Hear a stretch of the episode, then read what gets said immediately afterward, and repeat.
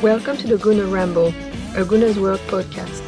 No gimmicks, no satire, just a little bit Arsenal.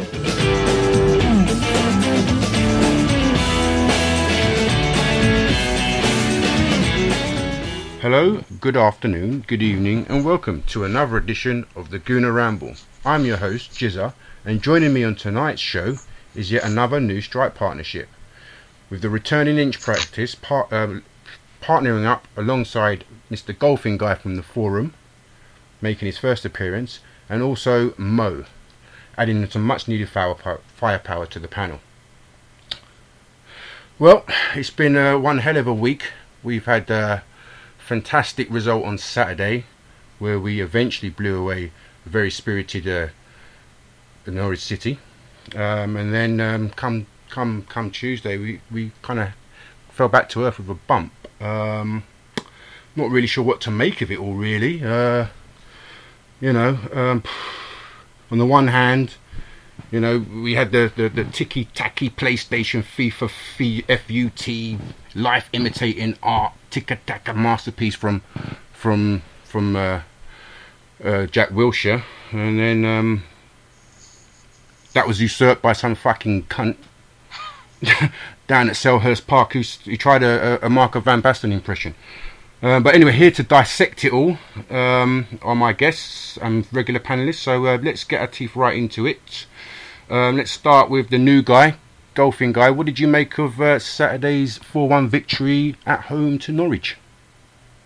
Well, that was just uh, that was just a fun match to watch. I mean, I, I can't go to the stadium, so I'm watching on television, but that was just fun.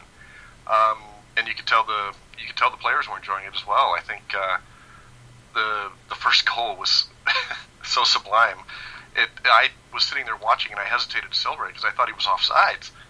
Um, the the little flicks I think faked uh, the Norwich defenders so bad they were holding their jockstraps in their hands, and uh, Wilshere was in on him before they knew what was going on, and I thought he was offsides. That's that's how fast it happened. Yeah. It was really incredible. Um, and then, uh, you know, of course, we had that lull in the middle of the match where it looked like we were going to let them back into it. Um, but then we finished off against strong. Um, Ozil gets a goal with his head, and uh, you could tell they were having fun. He just couldn't believe he scored with his head. He was pointing to it, telling Exactly. everybody, Yeah. "Hey, look at me! I scored with my head. Hey, look at me! I scored with my head." they were just having fun. Yeah. Um, Ramsey pulls uh, a move on the sidelines to, to shed two defenders that probably made Cruyff stand up and pay attention. Mhm. Um, it was really quite something. It was just fun to watch. Good stuff. Um, Inch. Uh, yeah, loved it. Loved it, man. I mean, masterclass, wasn't it? Really. I mean, um, Özil, Ramsey, Giroud, and Wilshere were all just fucking amazing. And uh, and uh, you know what? The, the first goal was just unbelievable. I thought it was offside as well, and also thought that the flick that um, Jack Wilshere did from behind his body, when first when I first saw it, I thought it just bounced off a defender's hip or something. I didn't realise he actually meant that. But you know, pass the ball to Giroud, he got it back, and it was behind him. So instead of stopping in his tracks, he just reaches his foot round his back and, and flicks it back to him. I mean, just just unbelievable stuff. And you know, people are saying it's you know the best team goal they've ever seen, and it was pretty amazing. But when I've watched it again, because I've watched it in slow motion about 15 times, mm. you know, it, it, a lot of that is all about Giroud. You know, it's just Yeah. incredible the way the first flick and then the second pass that puts him in on goal actually slices through four Norwich players mm. to arrive perfectly on his foot. I mean, that's you know, and he's he's doing one with the outside of the boot and then one with the inside boot. I mean, just his role in that goal, you know, can't be understated. I thought he was absolutely awesome. You know, the two of them together, and then the way he set up Özil's goal as well. Um, you know, just put it right on his head, and the pass. That, you know, when he received the pass, pass before he passed it Özil, it was behind him. It was a, a terrible pass, and he still somehow pulled out the bag. So he was brilliant. And then Ramsey had that amazing goal where he, he dropped his shoulder and, and just, you know, right in the penalty box, just put them all on their floor, put them all on, on their asses and, and smashed it in. I mean, just brilliant day to be a Gooner, really. Mo, you were there, weren't you? Yep, I was there, and uh, it was a pleasure to be there. The first goal, uh, watching it at the stadium, was uh, it was one of them ones where you knew it was a bloody good goal, but you didn't actually realise how perfect that was. Unfortunately for me, it was um, I- I'm in the North Bank, and that was uh, down at the Opposite end, end. yeah. So um, it wasn't right in front of me, but my God, what a great goal! It was phenomenal. And I know you mentioned the um, goal against Palace by Kasami, uh, but I, I still say uh, the Arsenal goal was better because you know if you look at historical goal of the month competitions or whatever, you'll see that sort of goal scored. You know, someone hitting a cracking volley, but you don't see. You know, it was five one-touch passes followed by a first touch finish. Mm. You, you don't see that once a season, really. You Yeah. know, it's just absolutely phenomenal. Yeah. So brilliant goal, and um, you know Ramsey must be gutted because any other day we'd all be talking about his goal, Mhm. but you know that doesn't even really register compared to uh, what Wilshere, Santi, and uh, Giroud did. But um, you know, just point out again, Flamini was the one to win the ball in the first place. Mhm. Really missed him against Dortmund. He sets up so many of our attacks. Mhm. Yeah, um, for me, um, the, the the the what was m- also most amazing about the, the, the Wilshere goal was that Özil didn't even touch the ball, didn't play any part in that goal. No. You know, um, so it, that was that was also what, what, what kind of topped it off for me. As for the um, the Ramsey goal, it was like watching. I don't know for the younger listeners amongst you, but there was once a sla- a, world class slalom skier called Alberto Tomba la Bomba, who would um, you know cut through the ice like just like Ramsey did, you know, slicing everybody in his wake, and that just reminded me of of, of him. Ramsey just you know slaloming his way through the Norwich defence and um, tucking it away with such aplomb and confidence. It was ridiculous, and then to have the awareness to to um, cut the ball back for um, Özil to get his second of the game. You know, and it just looked like they were having like um, golfing guys. It just looked like they were having fun. You know that day, but it was an odd kind of match because we weren't really firing on all cylinders. And Norwich, although they were beaten four one, I thought they actually, I thought they were quite spirited. I don't know what you guys thought, but I, I know there was there, there was a point in the second half where they, again, we'd allowed the opposition to have sixty percent of the possession. You know, and then you know Flamini goes off with his concussion. And um, you know, I don't know what the feeling was in the crowd, but my initial thought was, I hope he's all right for Tuesday night. You know, um, then you know Ramsey comes on and just turns it up a notch.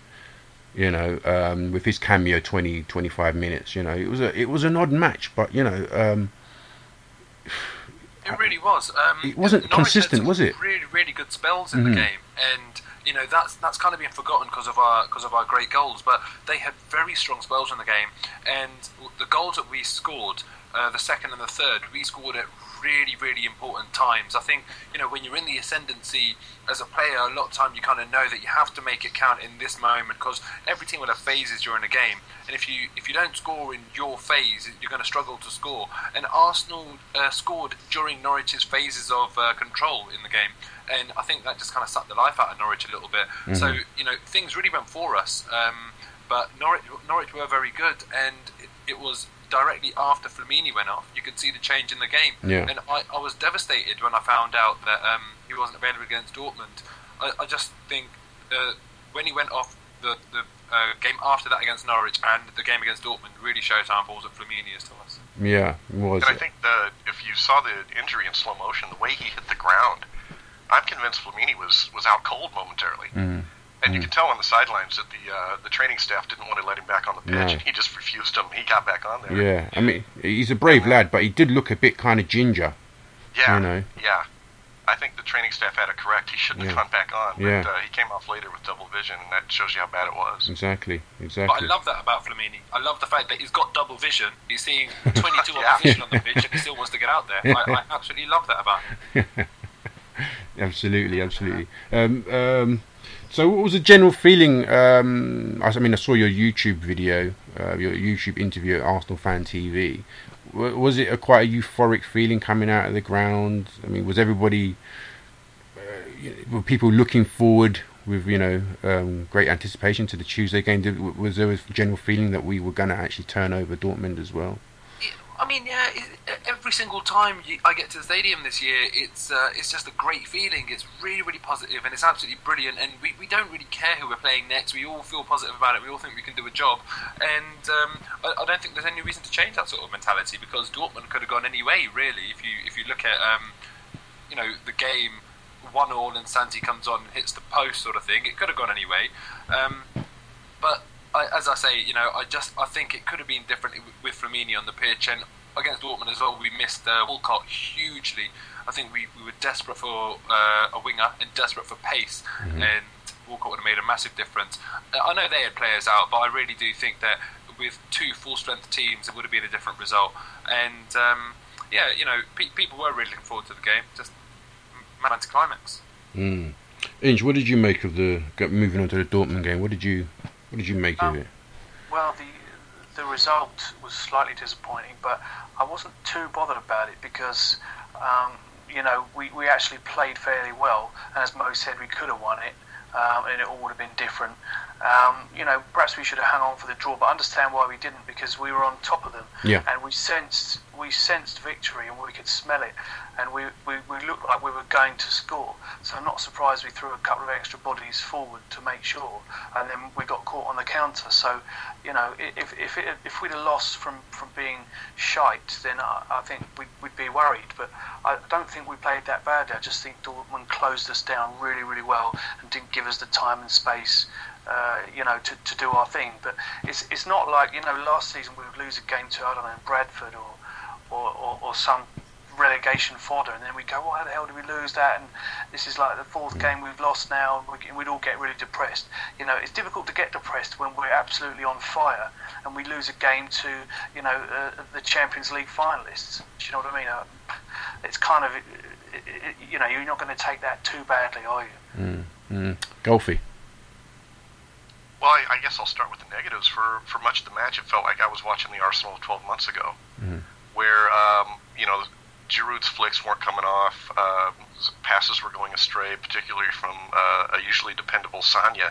I think he lost three within five minutes. I was watching; it was it was awful, and uh, and then you know Ramsey gives up the ball right in front of the uh, box, mm-hmm. like I think I, I critiqued him last year for doing a, a few times as well. Exactly and of course, then of course he's come good and made me look like a fool, but that's that's that's great.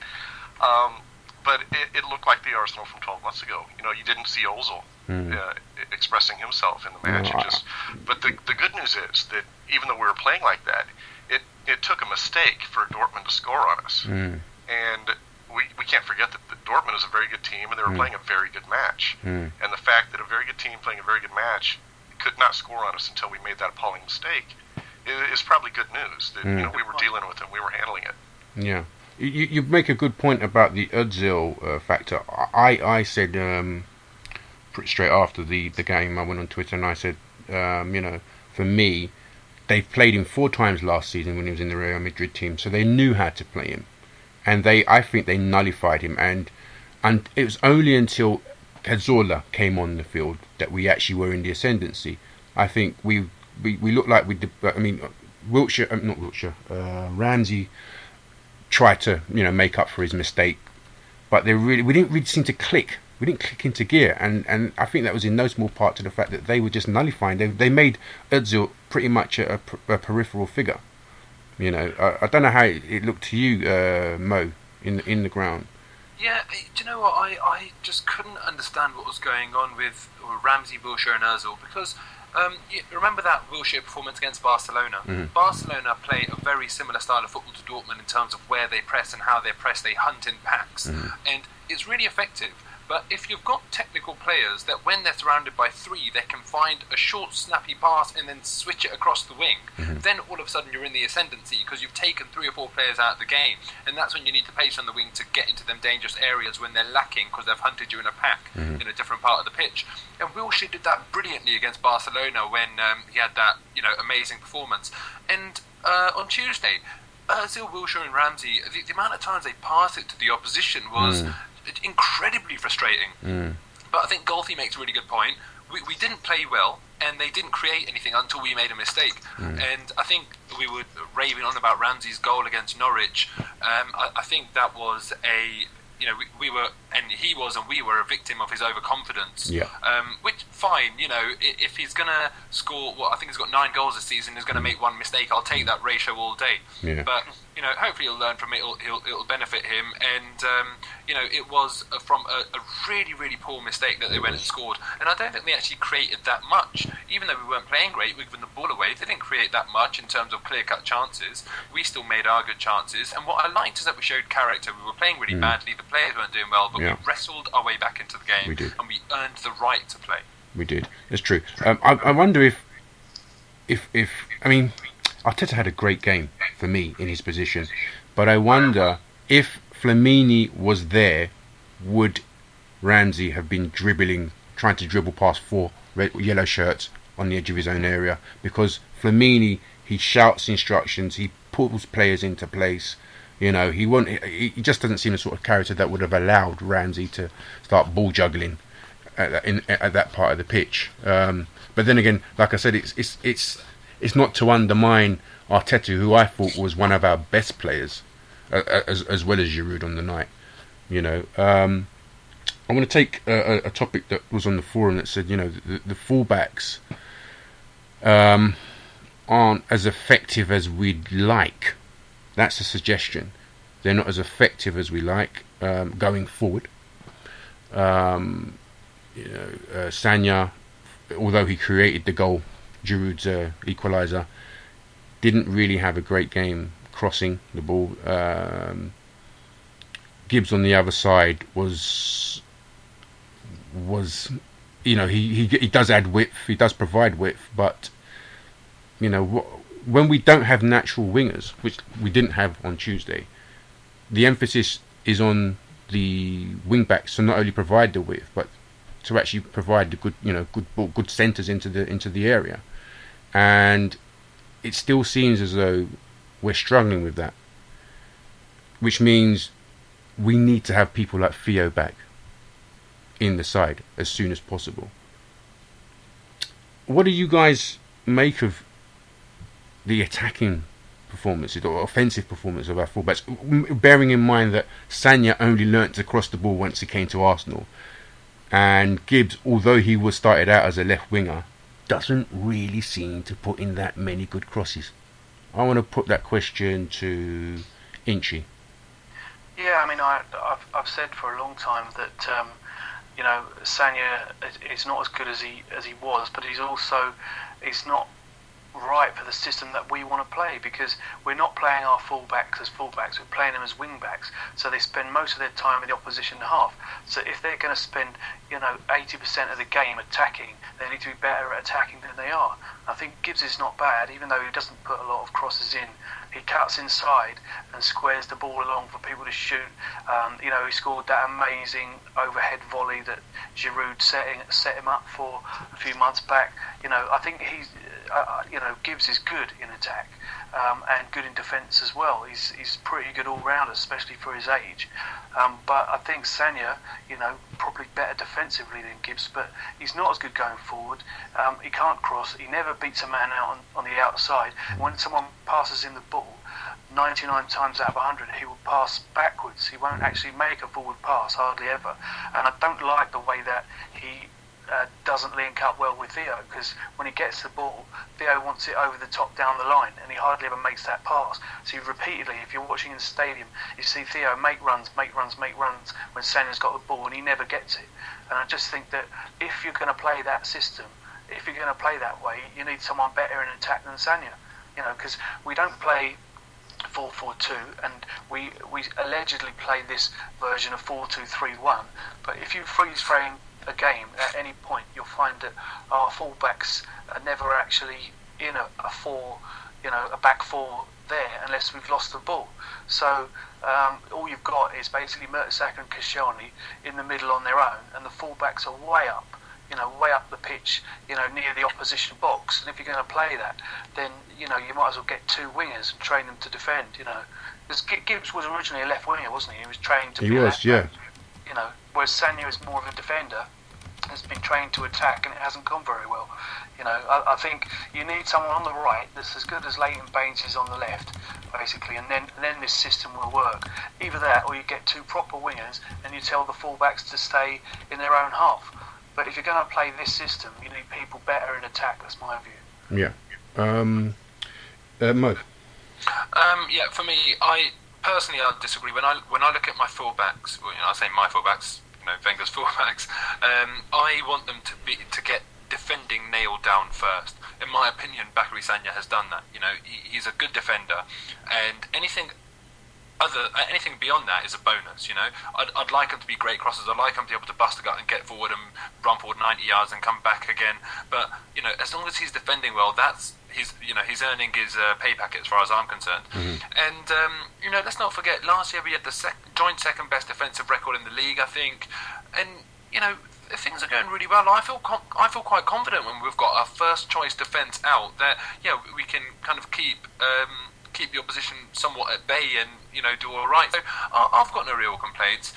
I, personally think that yeah, you, you mentioned Leighton Baines. He, yeah, he's obviously brilliant. He, he's uh, an amazing uh, fullback, and if we could have someone like him, of course he, he would be an improvement. But for me, Kieran Gibbs is the future of um, that position for Arsenal in England. Sagna has. Um, has, has really proved himself there, I, I think, and I can't actually think of that many right backs in world football that um, I, I rate really highly or that I'm desperate to have. So, you know, as far as I'm concerned, I'm happy. Cool. Can I just pick Go up on. on one thing there? Yep.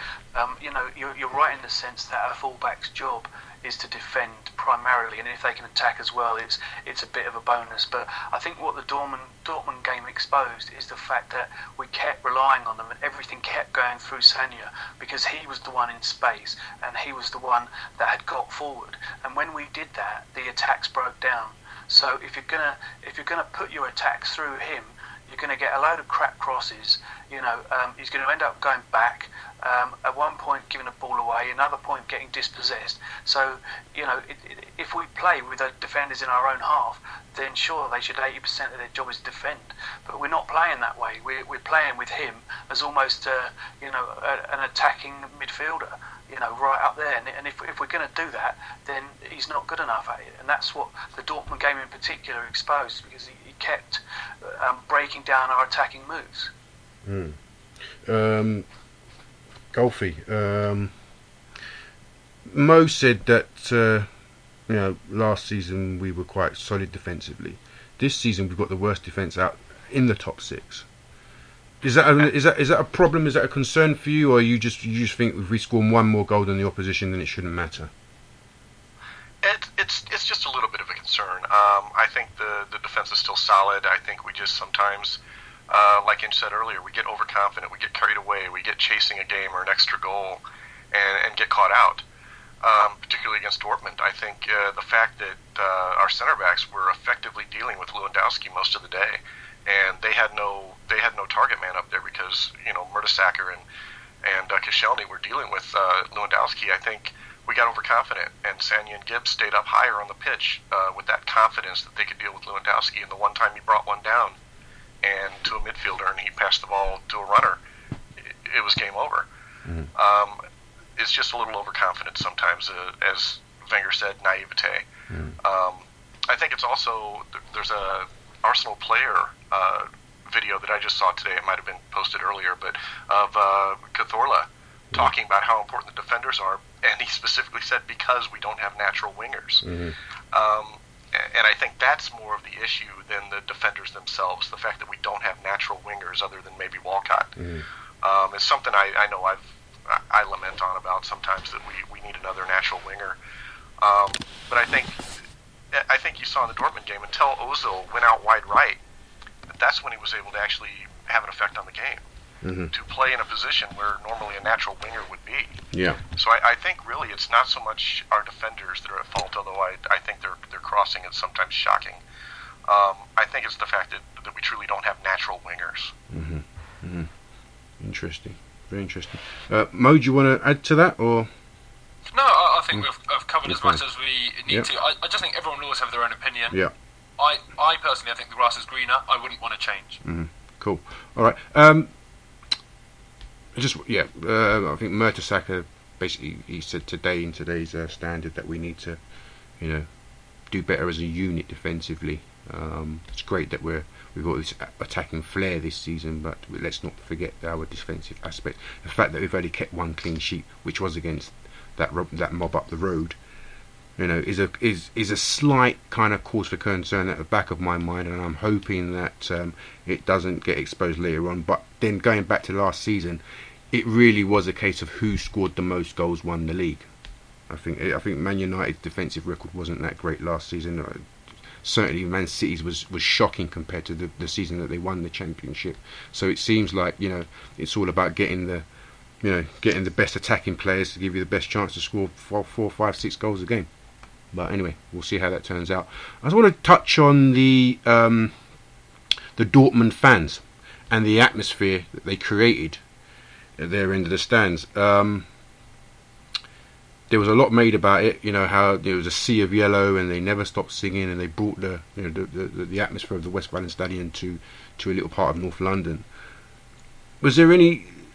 Do you think that there's anything we could take from that um, and, and, and you know and, and, recreate it here at, at, Ashburton Grove. I know uh, last night I was watching the Man United game and afterwards I saw I think it was Twitter or an article saying that you know uh, Man United actually had their own dedicated singing section to create that kind of loud atmosphere in their ground. Do you think we could do the same? I mean, I know we've got Red Action, but do you think that there's there's there's definitely something that to be considered in terms of you know having you know a singing section? Maybe some people I know some people don't like the horns and the drums and whatnot, but I was wondering what you guys think of it. Uh, let me start with you, Mo, because you were there. What do you think? Yeah you know, I, I, knew exactly what to expect with the Dortmund fans. They're mm. absolutely brilliant. But, you know, I'm sick of people kind of um, comparing them to Arsenal just because we played them. Dortmund fans are better than any fans we've got in England, of any club, in my opinion. Mm. They are phenomenal, but it is very manufactured and it is very organised. But for a lot of people, they feel that once it becomes manufactured, once it becomes organised, it loses the whole kind of essence of support of that raw um, kind of um, spillage of emotion sort of thing. You know, it's it's it's contrived at this point, so it's it kind of cancels itself out. I don't agree with that. I personally think it was brilliant. I, I, I, think they added to the game, they added to the occasion, and I absolutely loved it. And we, um, I think we could learn a lot from them. But I, I just think it's a cultural thing. To be, to be honest with you, you know the amount of people I see um, at the ground who kind of just sit there and may, maybe they're a bit too used to going to the games. They've got the season ticket. They've been going for generations. No one at Arsenal ever gives the season ticket up because you know uh, if you lose it, you've lost it for life. Basically, you're on a 40-year waiting list or whatever it is. So I think people are a bit too comfortable, and I, would like to see some radical change come in, whether it's drums or whether it's certain sections or whatever. I, I don't really care what it is, and that's a discussion that we can have another time. But I would like to see something done because I would love it if Arsenal fans had that reputation that the Dortmund fans had. I, I, I really was full of full of praise. I thought they were brilliant. Mm. Um, Golfer, I want to see. I want to get your perspective in because obviously you're in America and, and, and, a crowd plays a big part in American sports. What do you think that, that um, we in England could take from from the, the, American sort of fan culture and experience? Uh, yeah, the fan culture is over, over here is, is a bit different. That um, we don't have traditional territorial and political um, attitudes behind our, our support of a club. Mm-hmm. It's uh, usually strictly geography that usually defines who you're, you're you know rooting for. Mm-hmm. Um, where I know in, in, a lot of European cities, there's there's more to it than just geography.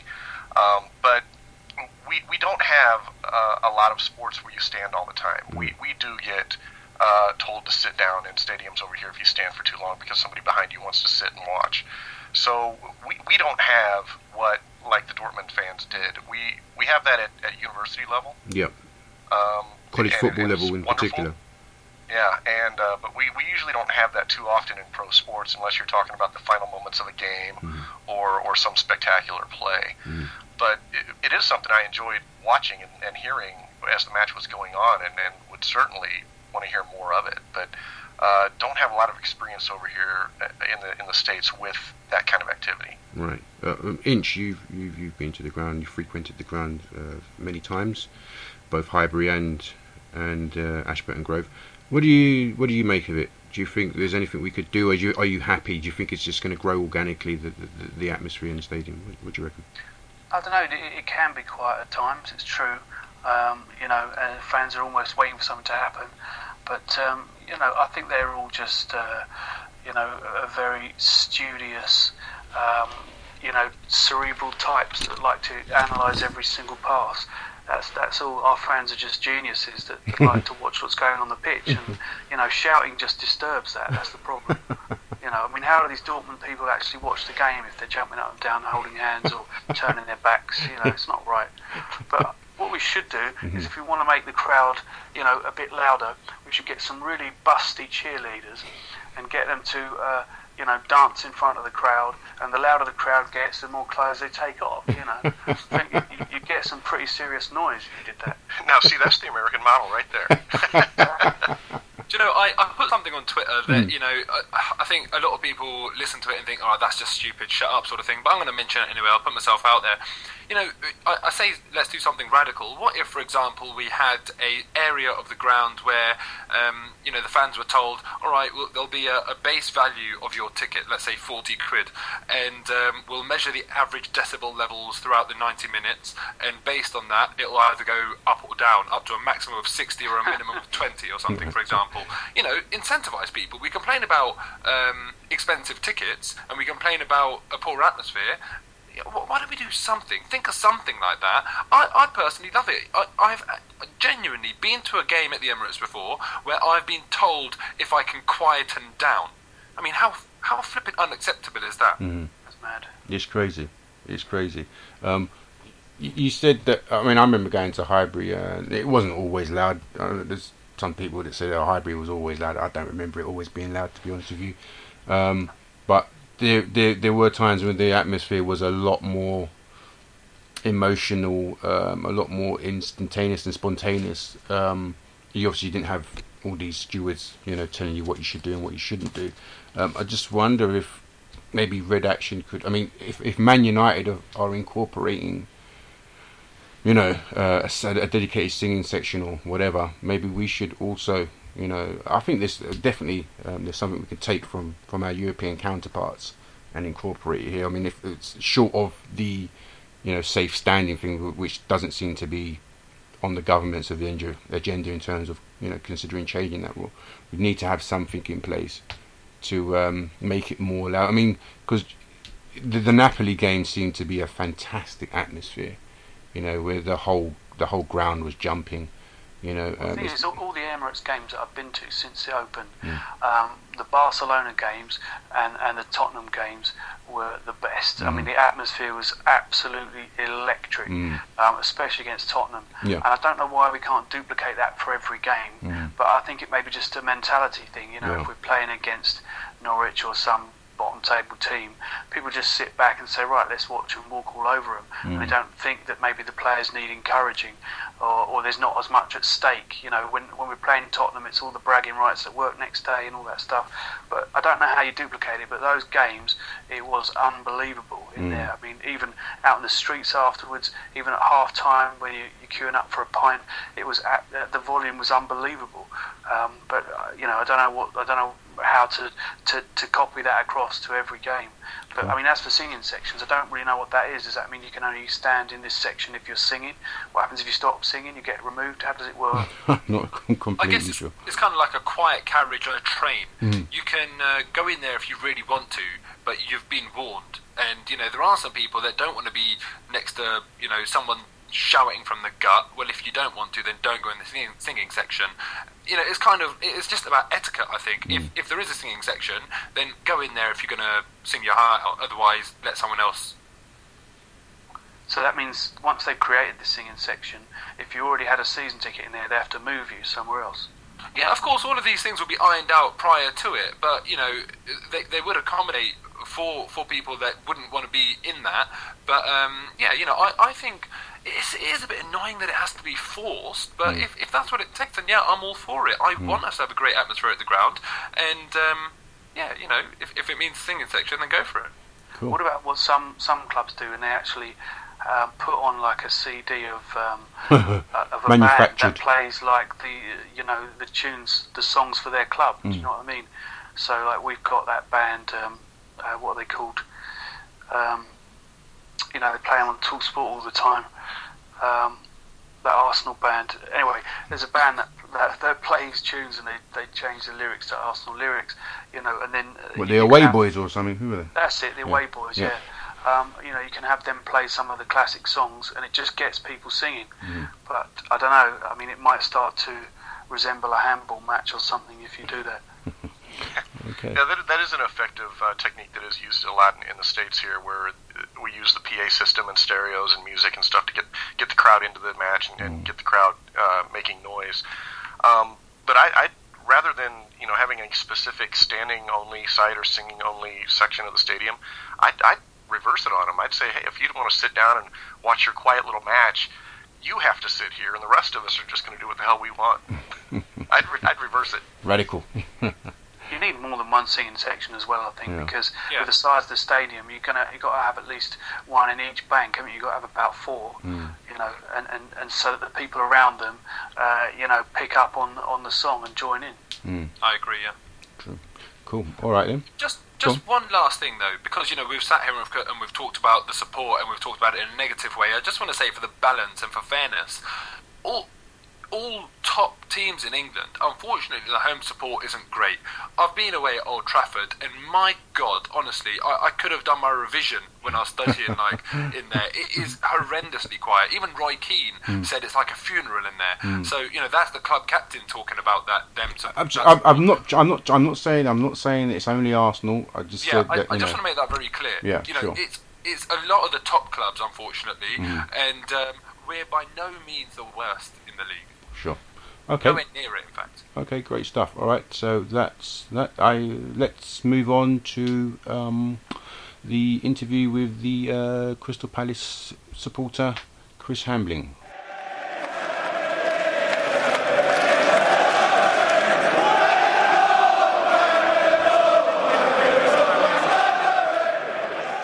Okay, uh, welcome back to the uh, Gooner Ramble. In this week's edition of Behind Enemy Lines, we have a special guest, Chris Hambling, host of the Holmesdale Radio podcast. Um, good evening, Chris. How are you, sir? Good evening. I'm I'm very well considering. good stuff. Good stuff. All right. Um, it's been quite a week for you guys. Quite a Yeah. few days. You mean you've been in the news for unfortunately all the wrong reasons, I suppose, as, as, as a Crystal Palace fan, I suppose. Um, um, the, the the the year itself, I suppose, has been one sort of roller coaster ride. You know, um, from Well, well, we we you know we we are a roller coaster club. It's what Mm. we do. Um, I think if you if you go back three years, we've just had every possible emotion you can possibly get as a football fan, and you know to the point of being hours from extinction to the elation of promotion, and and now the harsh reality of the Premiership. And, and we all knew it would be tough, but um, I don't think any of us really expected what's happened in the in the last well seven days. Yeah, yeah. I mean, going into Monday's game, Hmm. what was the general feeling amongst the families? Was there any indication? I mean, I know that certain players have said things. You had the French guy that has since left the club. He said he was he was pissed at not being included in the 25. Owen Garvan had Garvan had said that you know I'm going to be at the club longer than you. But I mean, going into Monday's game, was there any sort of rumblings, any feelings of what what might ensue? No, not at all. No, uh, we, we went into Monday's game, and I, and I know that the, the manager went into it with the same attitude that it's a home game. We're, we're good under the floodlights at Selhurst Park, and up until that game, we hadn't lost in two and a half years in an evening game at Selhurst. So we're confident. We thought that was an opportunity to get some points. Um, the, the sort of the discontent you mentioned was kind of understandable for players left out the 25, uh, especially Marange, who was the French guy you mentioned. He was Mhm. He was signed to bring us pace to the back line, and, and the scouting just went wrong. He, he turned up and he had no pace. Wow. And um, it was yeah, that's the kind of pressure that we've been under to get players in. That, that basically corners have been cut, and um, we're starting to see that sort of come to, to come to a reality now. Mm. Do you think you've come up a year too early? I mean, what was the? Was there, uh, there was a five-year plan, wasn't there? Once, once Parish and his friend, his people came Yeah, in. uh, I mean Simon Jordan was the one who sort of came in and coined that phrase, and Right. he got us up in four years. And, and I think there was a, a slightly different plan with uh, with Parish and, and Browett and, and um, Long and, and Hosking. Basically, they, they came in with a view that we had all this talent in the academy, and we'd we'd keep them for two years while they had a value, and we had them on a long contract. And then if we didn't go up, we'd have to use them to fund the club because in the championship we're a loss-making club by some distance. Mhm. Um, so that the plan was the, actual plan was, funnily enough, was to get promotion last year. But I think perhaps the, the the lack of experience at the club in, in terms of how to operate at Premiership level, I think we're, we're, everyone's a bit naive perhaps in, into how you know what the impact would be. Um, and I can I tell you for an absolute fact that I mean, as soon as we got promotion, that there was this excitement about the money. But the, the first thing that happened was we got told by the Premier League about all the changes we had to make at the ground. We had to install right. kilometres of cables, build a new gantry, all this sort of stuff's been millions and millions of pounds, and that was a complete shock to the system. So it, has been a really weird one, and you're, you're absolutely right. Year too early, um, but by the same token, if we'd stayed down, I, I can't see you that we would have got promotion this season, if you know what I mean, with, with the quality that's there. Okay, cool. Right, I want to, to open the, the, the, questions out to the rest of the panel. Mm-hmm. Um, Mo, uh, got any questions for Chris? Well, the questions, first thing I'd say is I, I thought you were actually really unlucky against Fulham because they scored some worldies, didn't they? You know, yeah. you just you just can't do anything about goals like that. You can't defend them. So yeah, you, you got my sympathies, and uh, what's happened since is uh, you know quite a shock, really. So um, the question I had was from from what, how it's been represented in the media. It's that Ian Holloway has kind of acted in a somewhat saintly manner mm. and done what's best for your club. And to think that you know he must have been on bloody good money, seeing as you're a Premier League manager. Yeah. One day he's earning that, and the next day, off his own back, he's thought, no, I'm not going to take any more money. I'm not going to get any more income. And you know, if you think about it from an average man's point of view, who the hell would do that? Is that yeah. really the case? Has he really acted like that? And what do you uh, make of it? Um, yeah, well, there's there's a degree of thought that I mean, to a, to a degree, you've got to suggest maybe there's a bit of PR in that. Um, hmm you know, be a bit cynical, and that, that's the way the football world works. But I mean, Ian Holloway is an honest, honourable man. He wouldn't sit in front of the media and do that if that wasn't the case. Um, what's really noticeable from our perspective is, is, I mean, I spent a good hour and a half in his, in his company with Steve Parish when he joined the club, and he was bright and he was exactly how you saw him on Match of the Day, making quips and having a laugh, but so knowledgeable about the game as well. And he had so much enthusiasm. And you see that the man that was in the press conference yesterday, and he was a shell of that man he's worked tireless hours to try and get his vision across, and, and frankly, it just hasn't worked. And, and, I think he just lost. There was there was a few incidents at half time um, with players. Um, I can't. I don't really know the exact details, so I won't speculate too much. But but I mean, you talk about the worldies and how unlucky we were. It's been a bit like that this season. But those worldies uh, caused the players' heads to drop. When they came out for that second half, the heads hadn't come back up and that's so unlike Holloway. And I think that's that was the tipping point. He couldn't motivate them at half time, and he so he, he felt he'd lost them. He felt he'd, he'd, lost the one thing that he's always had confidence in, his ability to lift players, and, and that was it. Mm-hmm. Cool. Um, Golfy. Uh, yeah, I have, I have, several questions actually. I know that. Uh, it's been a disappointing start to the season. You you haven't taken any points off of I think some of the teams that you would probably expect to compete with if you're going to stay up but I just wanted to get a sense of what uh, what you and your fan base, what your confidence level is that you can at this point stay up. It, it, and then yeah. also, uh, I guess the follow-on would be all the all the rumors about new managers and what uh, most Arsenal fans consider the the Antichrist. Um, what, what would you think of Tony Pulis? um, well, I think very similar things to you about Tony Pulis. Um, I've heard that he's expressed that he doesn't fancy that challenge, and whether that's true or not, I don't know. Um, just waiting for that really to, to break. But um, yeah, he's not someone. I don't think. If you see what he did at Stoke, I don't think we have the squad to do those things. I think it'd have to change way too much. Um, but we do need new ideas. Um, and to sort of well, to of go back to the first point about do we have confidence in it? Right now, no, no one, no one's confident at all. Uh, but the weird thing is, when we when we got promotion, so we even coming out of Wembley, the sort of the big joke around us was, um, you know, now we've got 12 months of hell. Is a, is a Steve Coppell uh, quote from years back. Uh, they said, well, you know, now you've got this team up to the top division. What do you expect? And he just said 12 months of hell, and it is that. And, yeah. But what it comes down to is you can reason all, as much as you like about we're not expecting many points. We're not expecting to beat big teams. You know, it's going to be hard. But losing game after game after game just destroys uh, spirit and relationships in, in fans players, staff, management, board, the whole lot. It really does. Mm. And, it, and it really did seem that I, I know that Holloway uh, seemed like a beaten man. I mean, I think they're just tired. Um, what do you think needs to change beyond a new manager? Uh, it's, that's it's a fantastic question. What what we need above all is we need organisation quickly, and that's that's. It's not just about our defence. A lot of people talk about our defence. It's not that leaky. Uh, Fulham was uh, an aberration this season, really, but um, the general team organisation is we can either attack or we can defend. We can't seem to do both, and the balance of the team's wrong. Uh, we're not not really got any genuine width.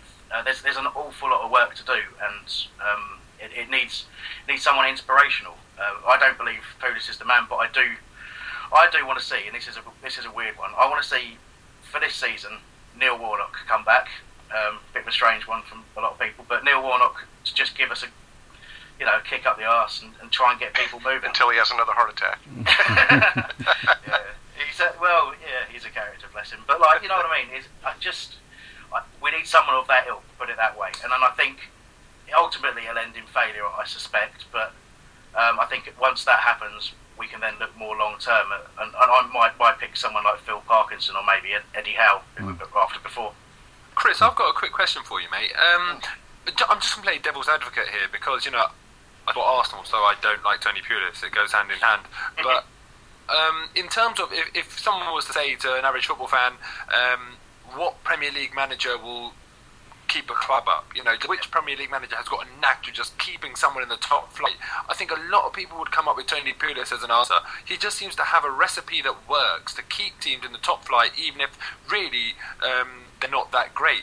So. If you're talking about a short term and long term basis, isn't he absolutely ideal short term to just keep you in the Premier League? Yeah, I mean, you, you spotted the, the, fatal flaw in my argument, absolutely. Um, on paper, and even I would say, as a as if I was a board member of Palace, I would be thinking that exact same thing. Yeah. Um, because he, he kept Stoke in the Premier League for six years, and that's not no easy feat. Um, he did it in a way that, I, that I, I, detest. He did it in a way that you know he filled a, a squad with physically large people and, mm. and, and, a person who could throw the ball half a length of a pitch, yeah. and you know what I mean. So yeah.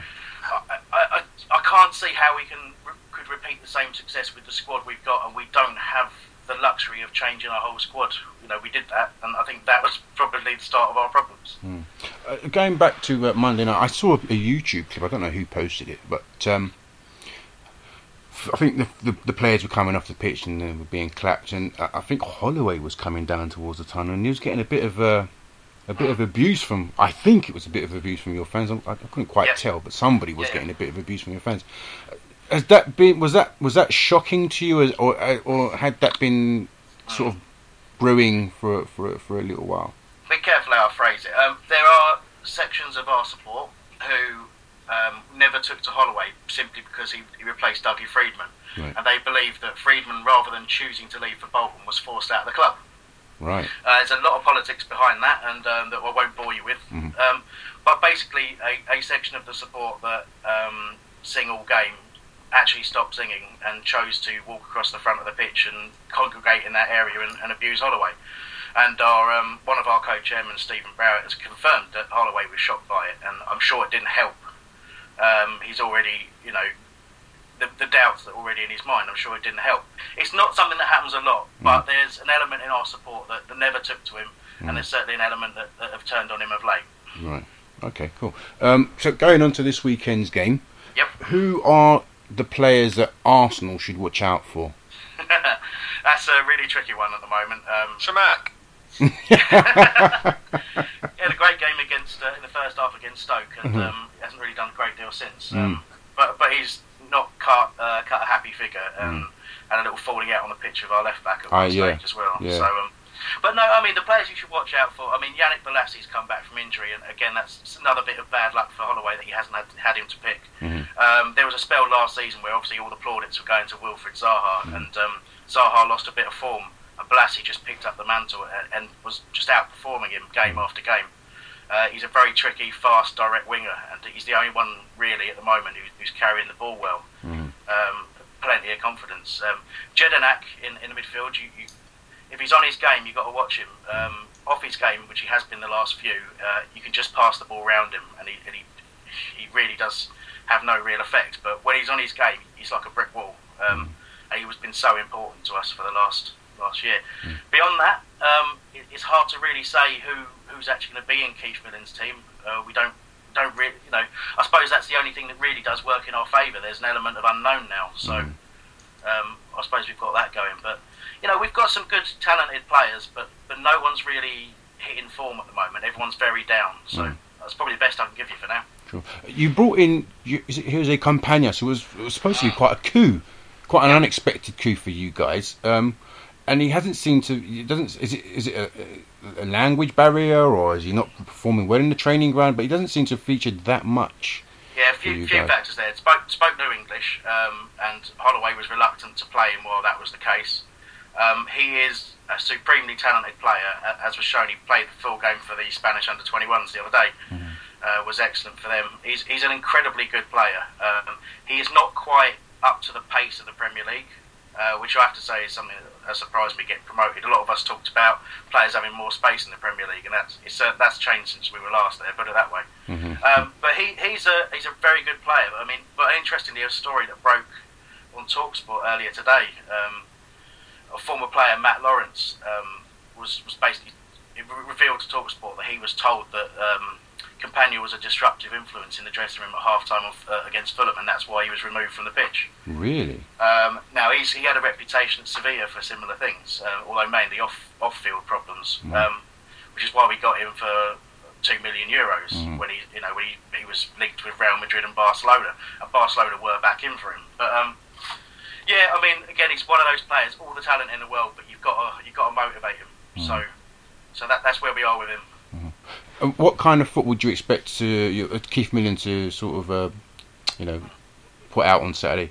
Will it be dour? Do you, think it'll be as expensive as as as as Holloway tried to be, or do you think it'll be Um, parking I the what bus? you'll see, I mean, Holl- Holloway's philosophy by the, by the end of his reign was that we're going to have to play on the break, and I think you'll see a similar sort of uh, setup. I think what we'll do is we'll have, we'll have looked at the way you're playing and where you're getting your goals from, which I think the answer to that is everywhere. um, but what we'll do is we'll try and squeeze the spaces, we'll try and chase you down, and we'll try and keep you level for as long as possible, and, and see what else happens up the other end. Uh, it won't be too much different.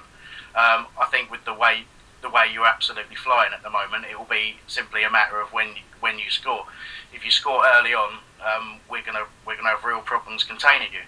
Uh, if we keep it keep it level, the longer we keep it level, that you know maybe a set piece here and there. That's what we're hoping for. But I think hmm. really realistically, you'll just you'll have probably I'd predict 65 70 percent of possession throughout the 90 minutes, and, and hmm. that's the way you'll, you'll see us set up. Hmm. We'll four at the back. We'll try and flood the midfield as best we can, and have kind of a, a fluid front line. But they'll be dragged back doing a lot of defending.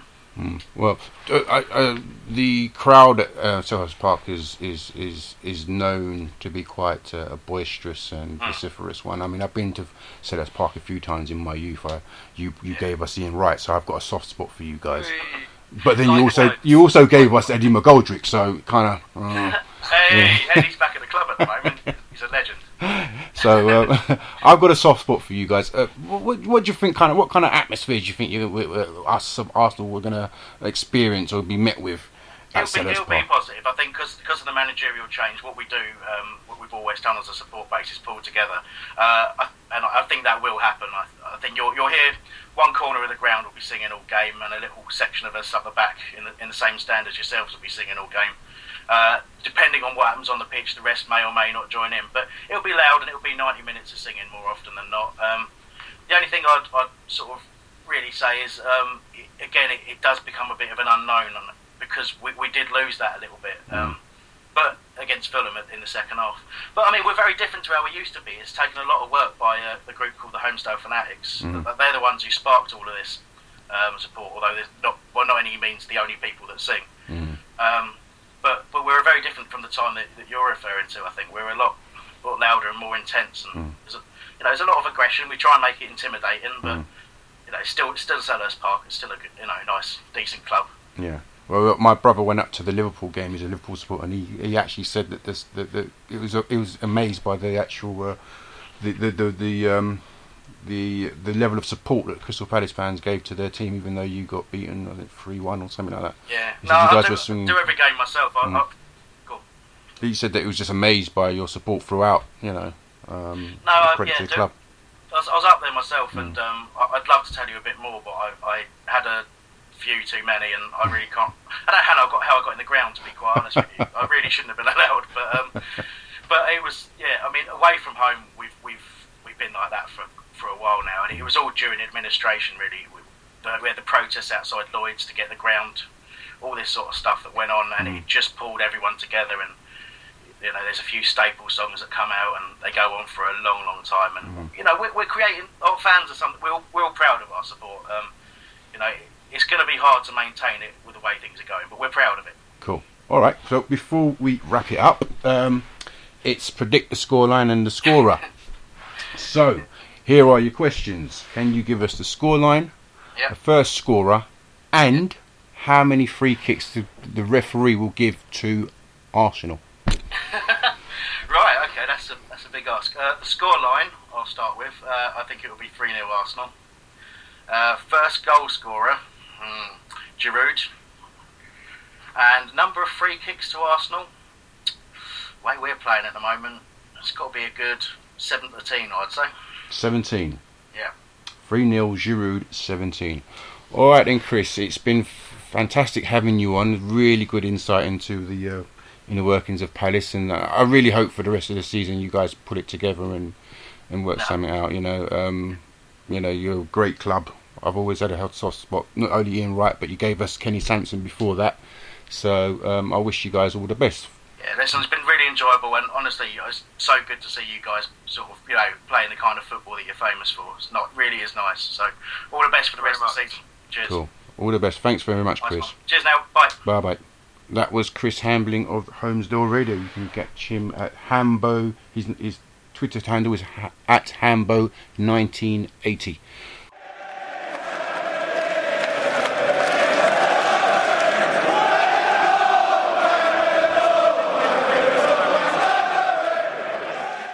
Okay, guys. So um, let's uh, talk about the uh, Palace game. What do you expect uh, to see uh, this weekend, uh, Mo? Um, I I think we'll win. I just you know, I hate saying that, but you know, I, I do think we'll win. Um, and you know, a lot of the time in in a season, it's about playing teams at the right times, and it's a bit of an unknown now with Palace. You know, are, are they going to be all of a sudden have real togetherness and come out fighting? I bloody well hope not, but um, I still think we should have enough to to beat them. Um, I've got a soft spot for Palace as well, purely because of Ian Wright. Um, the nice thing about this game will be, I'm sure he'll be talking about it or on TV and stuff like that. It's always nice to hear what he's got to say. Um, but yeah, I expect to win. Before you ask me, I think 16 free kicks, and I reckon it will be. If Arteta plays, Arteta to score first. If he doesn't, then Wilshere to score first. I think it will come from midfield, possibly a penalty, which is why I've gone for Arteta. Cool. Um, uh, And 4 uh, 1. and for one, Golfy. Um, what do you do? You think we could suffer from a bit of complacency? Do you think we'll turn up there and just think, yeah, it's only Palace. They got beaten by by Fulham four one the other day. We'll just we'll turn them around, or do you think they'll the, the, players will go there, you know, champing at the bit, trying to, you know, get that Dortmund defeat out of their mind? Uh, I'm going to guess that we're going to go there champion at the bit based on the Dortmund result. Um, obviously, if we had won over Dortmund, I would be a little concerned about this game, given that uh, Crystal Palace might have a little bit of a lift. That you, you know, sometimes temporarily you get a lift when you get a new manager in because players want to impress. So you might normally be concerned about that, but coming off the loss to Dortmund, I think we'll be up for this game. Um, I also believe we'll probably uh, give a few players a chance that haven't haven't played in the last week or so, and, and they'll be up to impress as well. So I really think we could uh, we could come out and really really put them to the sword and, and beat them four 0 Cool. And who? Oh, Yep. I'm I'm going to go with uh, Cazorla, and I was going to say 16 free kicks as well, but I guess I can't do that, so I'll say 15. Good stuff. All right, let's move on to any other business quickly. What do you want to talk about, Mo? I want to talk about. I want to talk about that red-nosed, money-grabbing, classless little senile man, Alex Ferguson. How wonderful! How absolutely wonderful is it? He's given a present to the whole of the football world about how he's just ripping their club to shreds. It's just delightful to see. So I'm absolutely over the moon with it. It's hugely embarrassing for them. Players that have won him titles. Um, and you know, he's just absolutely just tearing them apart in the press just to sell a few books. It's just un- I cannot believe what's going on. But there's a huge smile on my face. Man United, honestly, they they just um, I've never been their biggest fan, and it's it's stuff like this that make that's always made me dislike them because they just don't have any class whatsoever. I'll make a promise right now. I if Arsene Wenger and Patrick Vieira are ever in the press, ever in the media, slating each other in public for the world to see, I will flip in. I don't know. I'll shave my hair off and eat it. Okay. And don a Tottenham shirt. And don a Tottenham shirt and stand in the middle of the Emirates. There's no way I'll ever put on a Tottenham shirt. That's not going to happen. I'd, I'd, I'll do anything else. I ain't doing that. But uh, fact of the matter is, I could commit to that and it wouldn't happen anyway. Wenger has got way too much class, and that's what sets Arsenal apart from other clubs. It's just, I, I just, I'm thrilled to bits with it. As an Arsenal fan, you sit there and you listen to this. I'm thrilled to bit, thrilled to bits with it. Mark Bosnich is saying I want to have a word with him. Roy Keane's um, criticising him on TV, and I don't know if anyone's seen Ian Wright's reaction. Oh, that was funny. the- Was oh, hilarious. it was hilarious. It was hilarious. Roy Keane, hard man, and all that sort of stuff. Right, he's sitting next to him, laughing in his face, laughing at him and Fergie making a mockery out of the club. It's just absolutely brilliant to see. Absolutely love it. Uh, Golfy, any, any, any, any, any.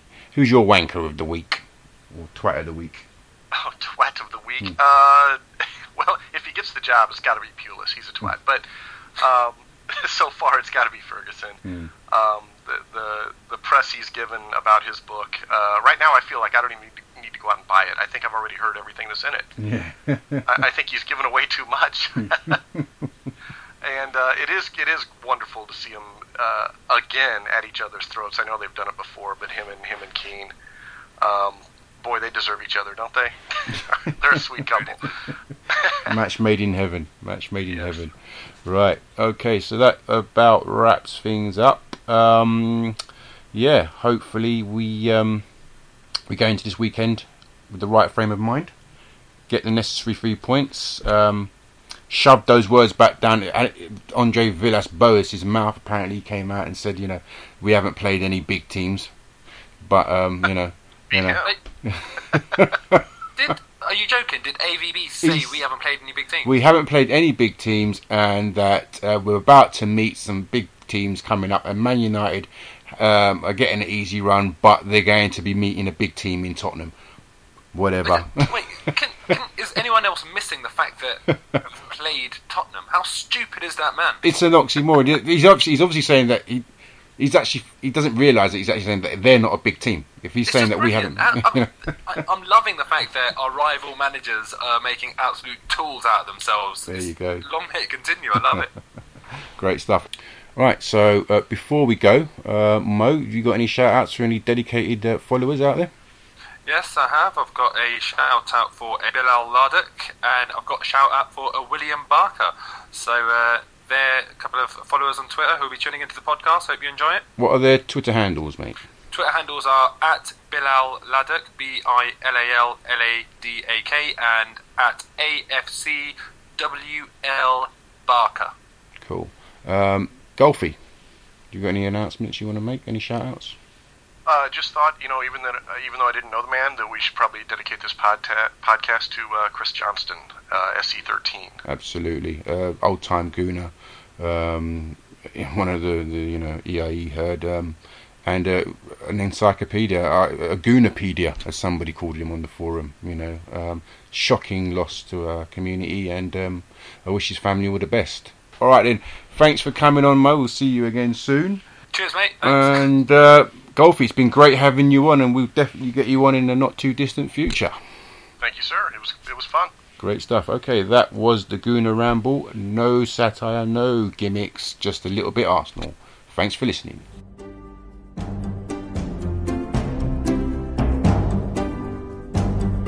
You have been listening to the Gooner Ramble, a Gooner's World podcast.